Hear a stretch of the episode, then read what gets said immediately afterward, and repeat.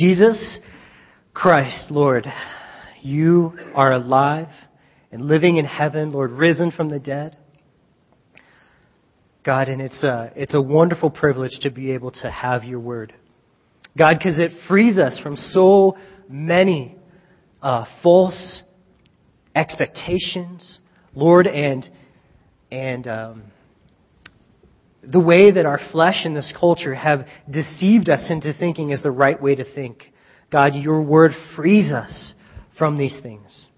Lord, your promises are real and effectual. They, they matter and they work. God, and those who put their trust in you see amazing things happen in their life.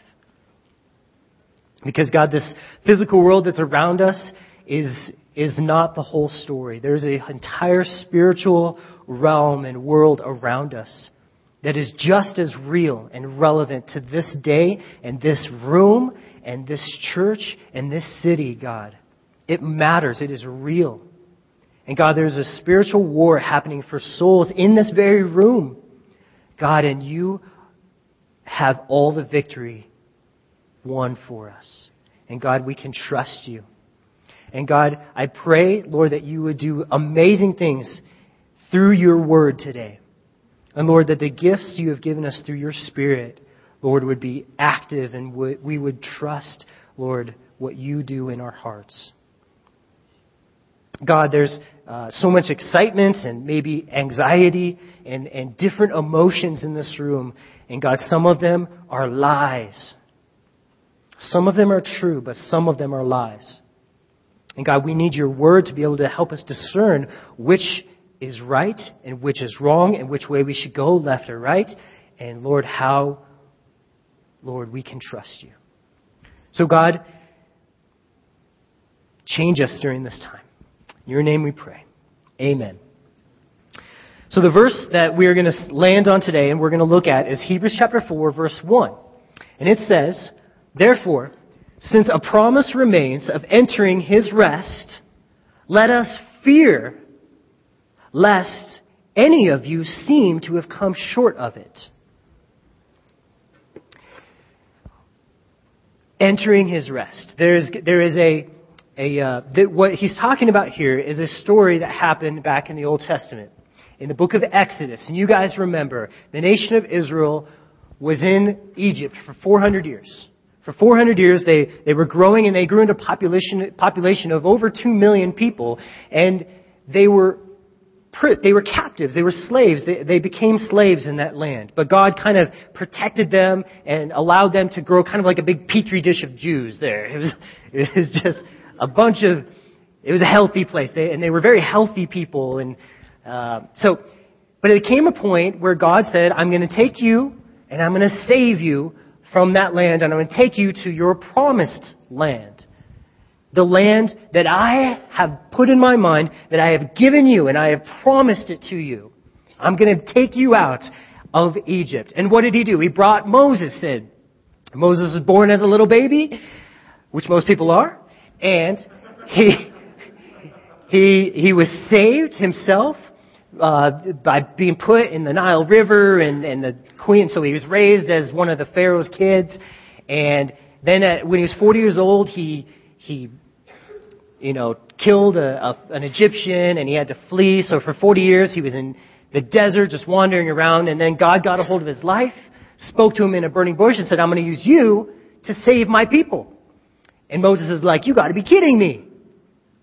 They hate me. The Egyptians hate me. Everyone hates me except my sheep that I'm here in the desert with. But God said, no, I'm going to use you.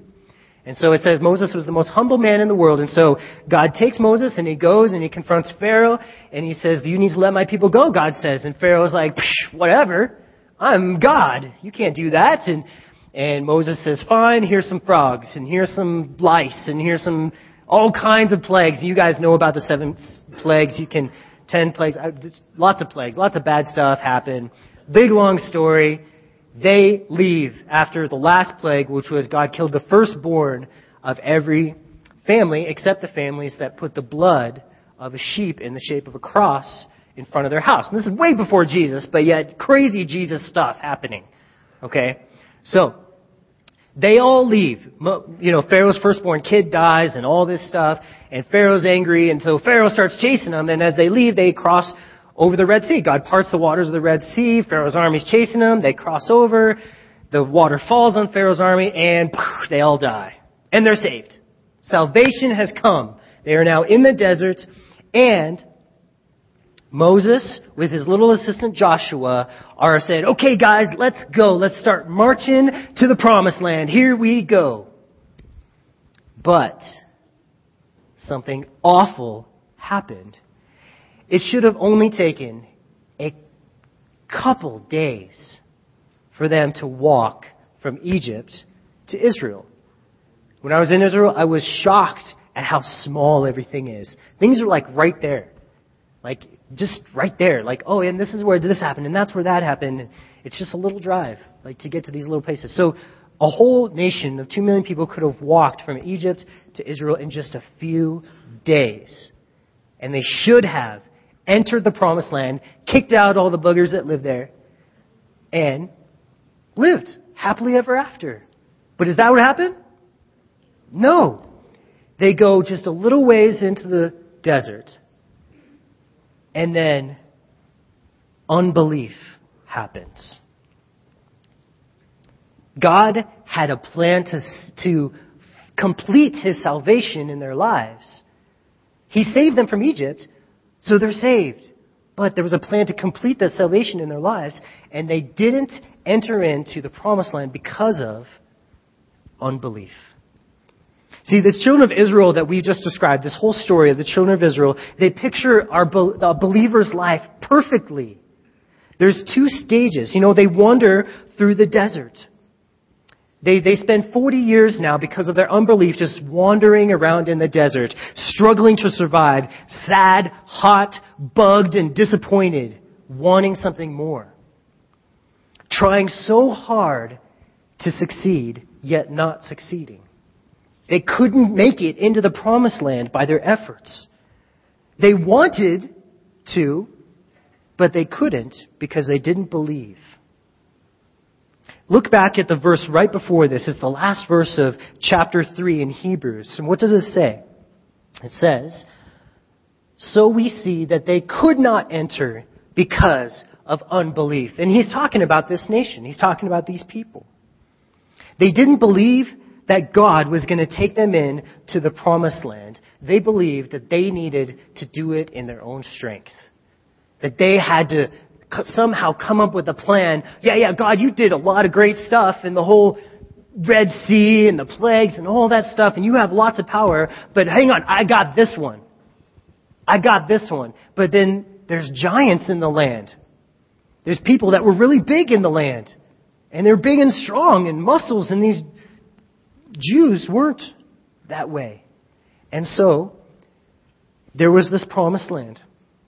There was the wandering in the desert that they ended up doing, but there was this promised land where there's rest instead of wandering, abundance instead of wanting, and victory over every enemy instead of defeat. And these are symbolic of the two stages of our Christian life. The first stage is when you know Jesus as your Savior from Egypt. Egypt is a type of the world. And so the first stage of, of Christian life is when you come to realize that He died for you on the cross to save you for your sin, and if you ask Him to forgive you, you will be forgiven.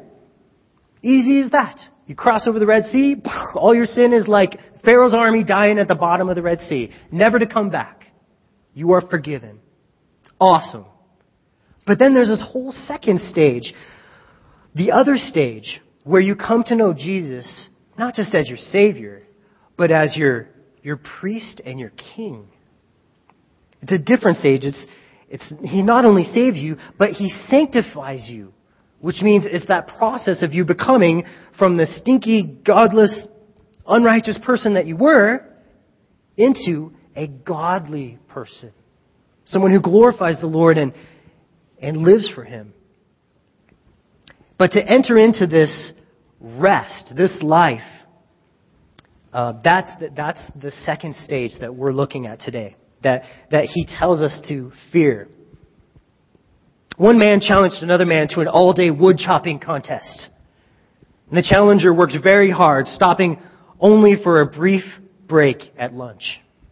The other man had a leisurely lunch and took several other breaks during the day. And at the end of the day, the challenger was surprised and annoyed to find that the other fellow had chopped substantially more wood than he had. I don't get it, he said. Every time I checked, you were taking a rest, yet you chopped more wood than I did. But you didn't notice, said the winning woodsman, that I was sharpening my axe when I sat down to rest.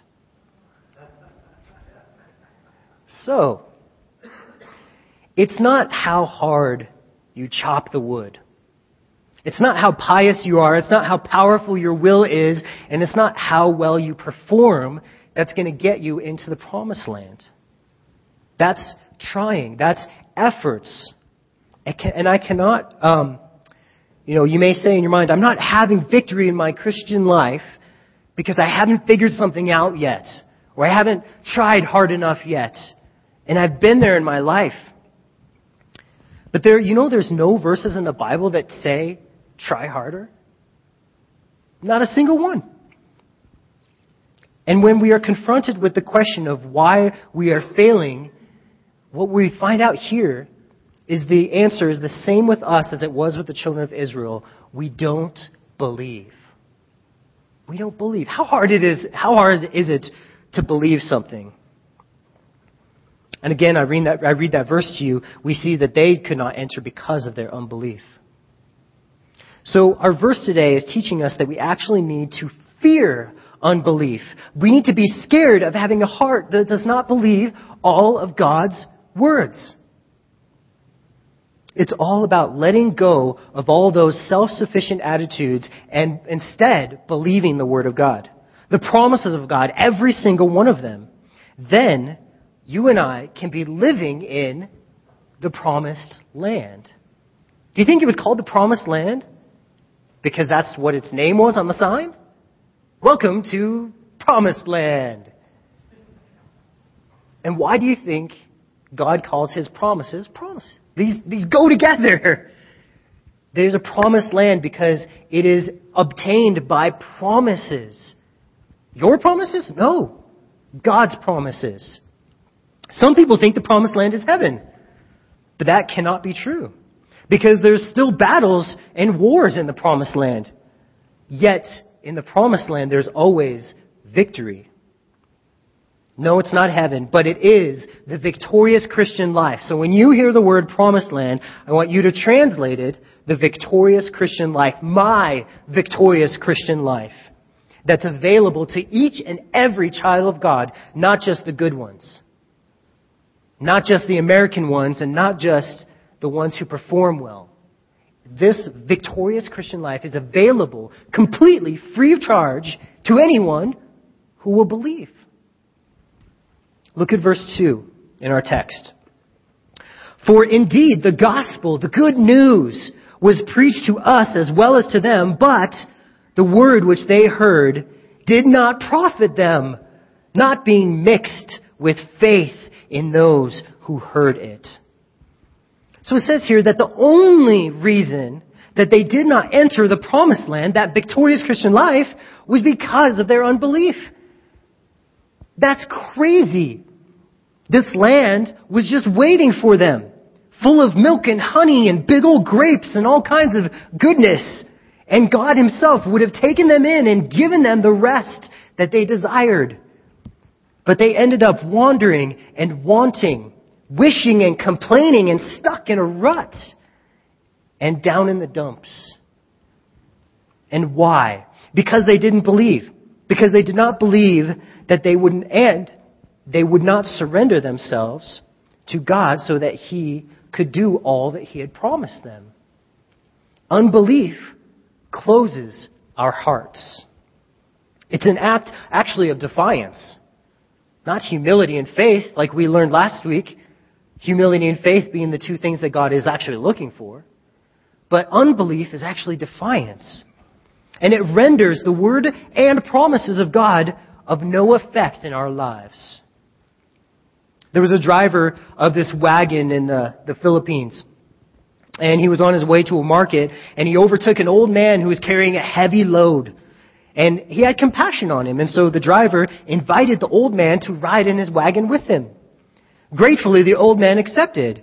And after a few minutes, the driver turned around to see how the man was doing. And to his surprise, he found him still straining under all this heavy weight that was on him.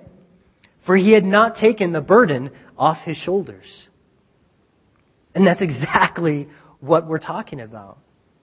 When we get saved, it's like getting in that wagon. But did you realize you can take all those burdens off your shoulders? All those things you think you have to do or have to try to do to make God happy?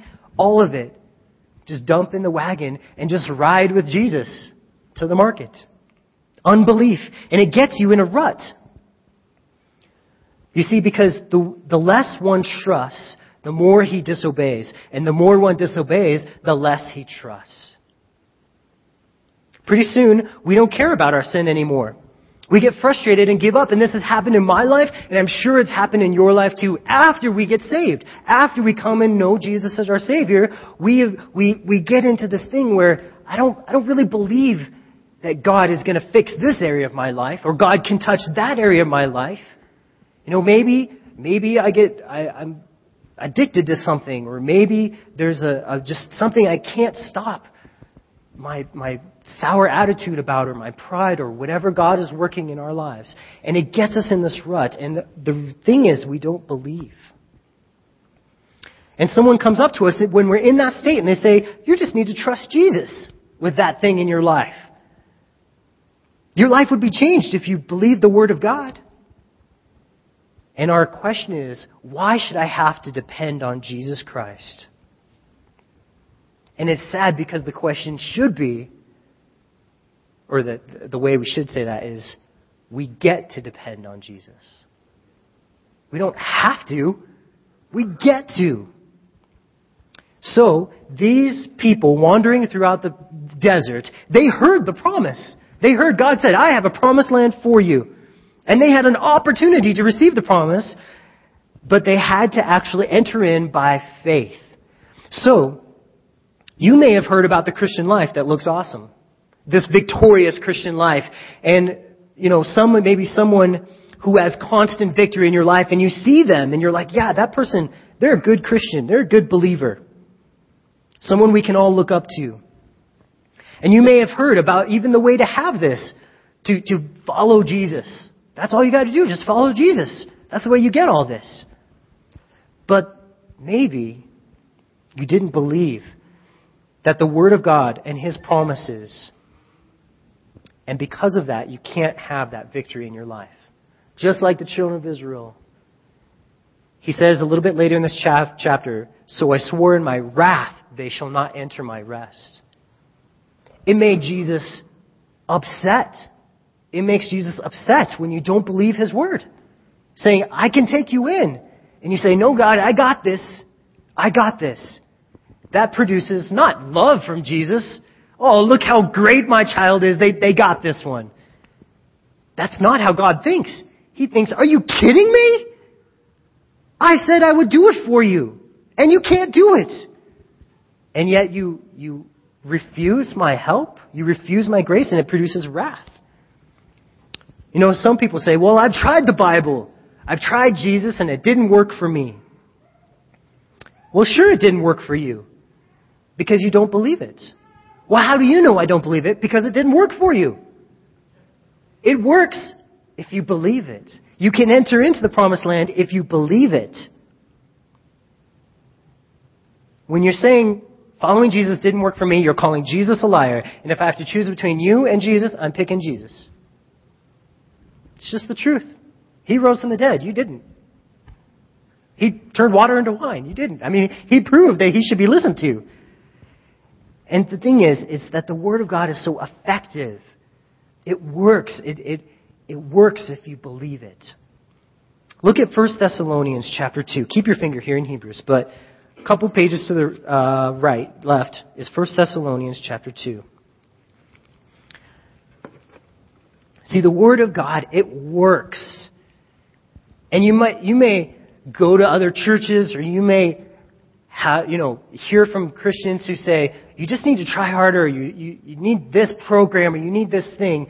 And here at, at White Flag Calvary, and any Calvary that you go to, you will hear a dependence and commitment to the Word of God. Why? Because the Word of God works. And in 2 Thessalonians chapter 2, verse 13, it says, For this reason, uh, we also thank God without ceasing, because when you received the Word of God, which you heard from us, you welcomed it, not as the Word of men, but as it is in truth, the Word of God, which also effectively works in you who believe. Not in you who go to church, not in you who call yourself Americans, but in you who believe. The belief is how the Word of God works. And then in James chapter 1 verse 21, right after Hebrews, James chapter 1 verse 21, says, Therefore, laying aside all filthiness and overflow of wickedness, and receive with meekness the implanted word which is able to save your souls. So we are to receive the, with meekness the word. That means that's how you come, that's how you believe, is that you, you give a weight and, a, and, a, and a, you understand how important the Word of God is. You receive it with meekness, saying, This is more important than me. This is more important than me. What this says is more important than how I feel, than what I've seen, than what I believe. This, I need to believe this before I believe what's right in front of my eyes. This is truth. And if you do that, it's able to save your soul. Great. It's able to save. The Word of God is effective at doing what it does. Both in salvation from Egypt and salvation from the enemies in the promised land. It works in both ways. It works not only in bringing us salvation to our life and helping us accept Jesus and His forgiveness, but it brings us salvation in, as we grow. A completed salvation. Jesus didn't just save you from your sins in the future, in heaven, and in your past, but He's given us, He died to bring salvation to our lives today so that we can have victory in our lives and we can live in this promised land. And look back in our verse in Hebrews chapter 4 in the beginning of verse 3, it says, So we who have believed do enter that rest. So the question is, have you entered? Do you believe? C.S. Lewis said, You never know how much you really believe anything until its truth or falsehood becomes a matter of life or death. It's easy to say you believe a rope will be strong as long as you are merely using it to cord a box. But suppose you had to hang by that rope over a precipice. Wouldn't you then first discover how much you really trusted it? Are you resting in God's promises? How about the promise of God's presence? I will never leave you, like in Hebrews 13:5. Or are you trying to get into his presence? Do you believe that you're in His presence, or are you trying to somehow please Him so you can get into His presence? How about the promise of God's protection? I am your shield. In Genesis 15:1. Or are you trying to be your own shield? Are you trying to guard your life and set up protections from unknown attacks and things that you don't know that are going to come against you? What about God's power? Do you believe in that promise that I will strengthen you from Isaiah 41? Or are you trying to live your life in your own strength? What about the promise of God's provision? I will help you. I will provide for you in Isaiah 41 as well. Or are you trying to help yourself? Are you trying to think of how I'm going to provide for this situation? What about God's leading? In John 10:4, and he, when he puts forth his own sheep, he goes before them, it says. Or are you trying to plan your own path? Do you believe that He says, I'll leave you, I'll lead you, I'll lead you? Have you prayed, God lead me? But now I'm all stressing out about what I should do next. I'm all stressing out. What, what should I choose? What should I choose? Did you pray that God would lead you? Does He promise to lead you? Then your problem is not God. Your problem is you don't believe. Belief is going to keep you from entering the promised land of God leading you. But if you believe that God has given you His Holy Spirit, then you go for, you pray about it, you make a decision, and you pray, say, God, if you want me to change my mind, then put it in my heart to change my mind, and you walk forward, do whatever you want to do. You do whatever you want. You, you, you can serve the Lord in freedom and rest without all this stress. You just pray and you trust in the Lord. Now, well, why, what I want to do is beat someone up. Well, let's go back to the Word.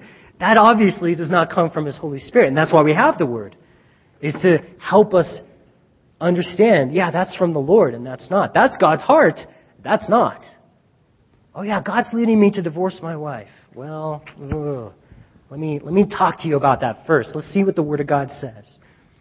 How about God's purposes? In Jeremiah 20, it says, I know the thoughts I think towards you, says the Lord, thoughts of peace and not, uh, not of evil. Jeremiah 29. Do you believe God is working for you? Or do, do you have thoughts that He's abandoned you or even working against you? What about God's promise of rest? Come to me, all you who labor and are heavy laden, and I will give you rest. Are you striving? Are you tired? Are you laboring with heavy burdens? What about the promise of God's cleansing? If we confess our sins, He's faithful and just to forgive us and cleanse us from all unrighteousness. That's a promise.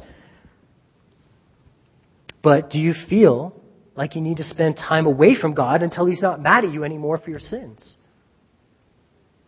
Do you feel like you have to make it up to God somehow when you sin? Those are unbelief. That's unbelief. What about God's goodness? No good thing will He, will he withhold from them who walk uprightly. Uh, Psalm 84. Do you think that you need something else in your life in order to be happy, in order to be fulfilled? Or do you believe in His goodness, that He's going to give you everything that's good? Do you believe? What about God's faithfulness? The Lord will not forsake His people for His own great name's sake in 1 Samuel chapter 12. Do you believe that God's never going to let you down? Never. If you pray about something, He will always hear you and He will never let you down. What about His guidance? Again, he, the meek He will guide, He says in Psalm 25. Or are you trying to figure out the plan thinking, I should be able to do this? I should be able to do this. I should be able to go into the promised land myself. Let me go in and spy out the land. That didn't work. What about God's wise plan? In Romans 8:28 it says all things work together for the good of those who love God. Do you believe that God's way is the right way for you? Or are you going to go a different way? You believe or you don't believe? And see, his way, his way involves death. You know, if I said, how do you go to heaven? The first thing you'll say is, you have to die. That's the first requirement to go to heaven. But to enter the, the promised land of a victorious Christian life, you also have to die. Not, but not your body, but rather you die to yourself through faith, and you live to God through faith. Just like Galatians 2.20 says, and you guys should all have this verse memorized and starred and highlighted in your Bible. Galatians 2.20, I have been crucified with Christ. Wow, that's not very comfortable. It is no longer I who live, but Christ lives in me, and the life which I now live in the flesh, I live by faith in the Son of God, who loved me and gave himself for me. See, we enter into this rest, this rest of Jesus, by giving up on our own way of thinking and understanding and naturally nailing it to the cross. The way I do things, my way of understanding, and, inst- and we renounce the sufficiency of our flesh, our abilities. We wave the white flag, which is where we get the name. And on our way, you know, and we believe His word, which says you can't do it on your own, but I will freely give you everything of a victorious Christian life, but if you just believe, by just believing in His abilities, His ways, His promises, His word, you will be able to rest. Rest will come to those who believe. So when you look down for the rest of your life, because these things never go away, they're like made of silicon that doesn't ever dissolve. So as you look down and it says, rest in Jesus, I want you to think, I believe in that. I believe that what he said is true. And I'm going to tell you guys a story. In, in, uh, in Acts chapter 12, okay, Herod, kind of, this whole Christian thing was happening and all these believers were happening. Herod's political numbers were falling and so Herod, being the awesome guy he was, took James, put him in prison, and he made the Jews happy. The Jews who he was having some political conflict. And so then he said, well, I'm going to order an execution and he killed James, the leader of this Christian sect called the Way. And all the Jews were like, yeah, he killed James. That's at least one of our problems is done. And, and his, his political numbers started going up. Okay? And so he's like, what else could I do to make, I'm, I'm going the right direction here. This is what I should do. And so he went and he arrested Peter. And so Peter is now in jail. So the church decides, you know, we're going to pray. We forgot to pray for James, and look what happened. Yeah. If I ever go to jail, would you guys pray for me? you know, I don't, yeah. You know, I don't know what, I don't know what was going on in the church, but it doesn't say that they prayed for James. It doesn't say they had all night prayer meetings. And maybe they got really convicted when James died. And they said, now Peter, we got to start praying. This trial comes into life and they start praying. Okay, so Peter is there in jail. And so God sends an angel. He hears the prayers. And he sends an angel. And, and Peter thinks it's a dream or a vision. It's like, it's like too good to be true. Okay? So this angel like pokes Peter in the side. It's not the way I would think an angel would start a conversation, but that's what happened. Poked him in the side, and Peter's like, whoa, whoa. And his chains just fell off. His, on his feet and his hands, they just fell off. The door just opens up. The guards are still sleeping. He's like, this is too good to be true. He thinks it's a vision. And so the angel says, come on, Peter. that was kind of a Texas accent. I don't know if it was a Texas angel or not, but Come on, Peter, let's go. To rope some steer. Anyway, so he comes, he walks right through the front of the jail, and it says that Peter started going through the city, and it wasn't until he'd gone a few blocks and the angel disappeared that Peter looked around and said, "What? That was for real?" It was for real. And so, this is even better. He goes to the room where they're praying, the upper room. And he knocks on the door. And the servant girl, Rhoda, she goes down to the door and she opens the thing and says her password. What's the password? And he's like, it's me, Peter, open the door. And she's like, what? And she's so excited. She doesn't, she forgets to leave She leaves him outside. She forgets to open the door. And she goes up and tells everyone, Peter's outside. And they're like, you're nut job, Rhoda. What are you talking about? We are praying for Jesus. We just, would you release Peter? Would you release Peter? We believe that you could do this, Lord, and help us. Lord God, I, I just need you so much. We need Peter. James is already dead, and we feel guilty about that. We didn't pray for him, and we didn't even probably visit. Uh, whatever. Just, we need Peter. God, we need him. Listen to us. Hear us. And Peter's still knocking at the door downstairs. And they, they're like, Rhoda, Leave us, that's probably just his angel. Which again, why wouldn't you open the door for an angel? If there's an angel knocking at your door, go open the door. But they are, are just stuck in this place. Now listen. Peter could have said, this is too good to be true. And he could have stayed right there in the jail. He could have stayed. because he didn't believe. He could have looked down and seen the chains pop off. But if he didn't believe, he would still be sitting in that jail. And Herod would have come and would have killed him at that time. And the whole Gentile, all the Gentiles wouldn't have even been saved. I don't know. But, you see, that's our life. And I think it's maybe some of your lives here. Is God has brought freedom to your life. Through His Holy Spirit, through this new covenant, there is a rest available, complete freedom from the prison of sin that you live in. But if you don't believe, like Peter believed, he got up. He thought it was too good to be true. He thought it was a vision, but he believed. He believed it was a vision for him. So he's like, I'm going where the Lord wants me to go. And when he really, I mean, did the people who were praying for him believe? Well, maybe, maybe they only believed just the tiniest little bit, you know? Maybe it was just like the size of the smallest seed you could, maybe like a mustard seed or something. Well, that's a, that's good. Because that is all you need. Jesus says if you have faith as a mustard seed, you can say to this mountain, be removed, and it will. And what mountain is he talking about? Whatever is standing between you and the promised land. You and your victorious Christian life. That's a mountain. It looks like a mountain. It's a huge. Well, look at this is you no one can fix this. And God's like, Who are you talking to? I can fix it. Just pray. Just ask me and believe. Believe me for one tiny little thing. Just that littlest amount.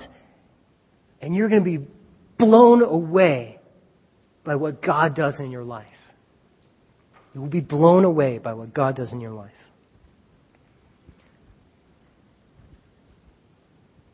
So, when you look down at this, I hope you all remember to rest in Jesus, to believe that there is nothing God wants you to stress out about.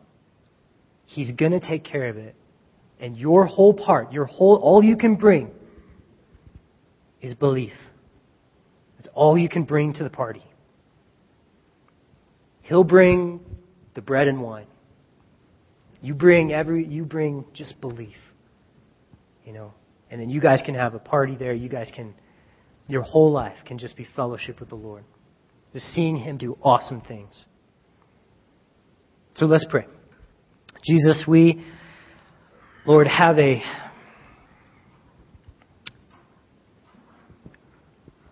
Lord, I don't know who in here um, believes in their heart and who in here doesn't believe. But I know, Jesus, that every single one of us could believe more. We could all, Lord, take a, another step of faith. And maybe there's a, uh, you know, a chain that we feel is on us and we feel, Jesus, like there's nothing that, that could ever free us from this. Maybe we feel like it's something that goes all the way back to when we were born or something. And Lord, I know that nothing is too great for my God. And I pray that we would all believe that. And so as we are, um, as we're closing our service, we always invite you, if you've never left Egypt, that this would be the day that you would leave Egypt, that you would believe that God loves you, and that He paid the price and, and, and did great miracles to save you when he died on the cross as a substitute for your sin. And if that's where you're at in your life, where you believe that, then Jesus says, Anyone who publicly will confess me, I will confess him before my Father in heaven, and I will receive them, and they will be forgiven. And I would invite you to just stand up and receive the Lord, and, and we can pray together and it's it's not a scary thing. It's not a a hard thing. It's just as simple as that little tiny mustard seed of faith that yes, I believe that Jesus died for me. And all these people are weird and all these people are scaring me. But Jesus, there's something about you that you love me. There's something about you that you are calling me and you are creating in me a new life and a new heart that wants to know you. So that's your opportunity. You can do that now. You can pray anytime in your life. You can come up and pray with me afterwards. And I ask you to do that. I ask that today you would make that decision so that you know that you're, you're just on your way out of Egypt. And there's a whole promised land in front of you.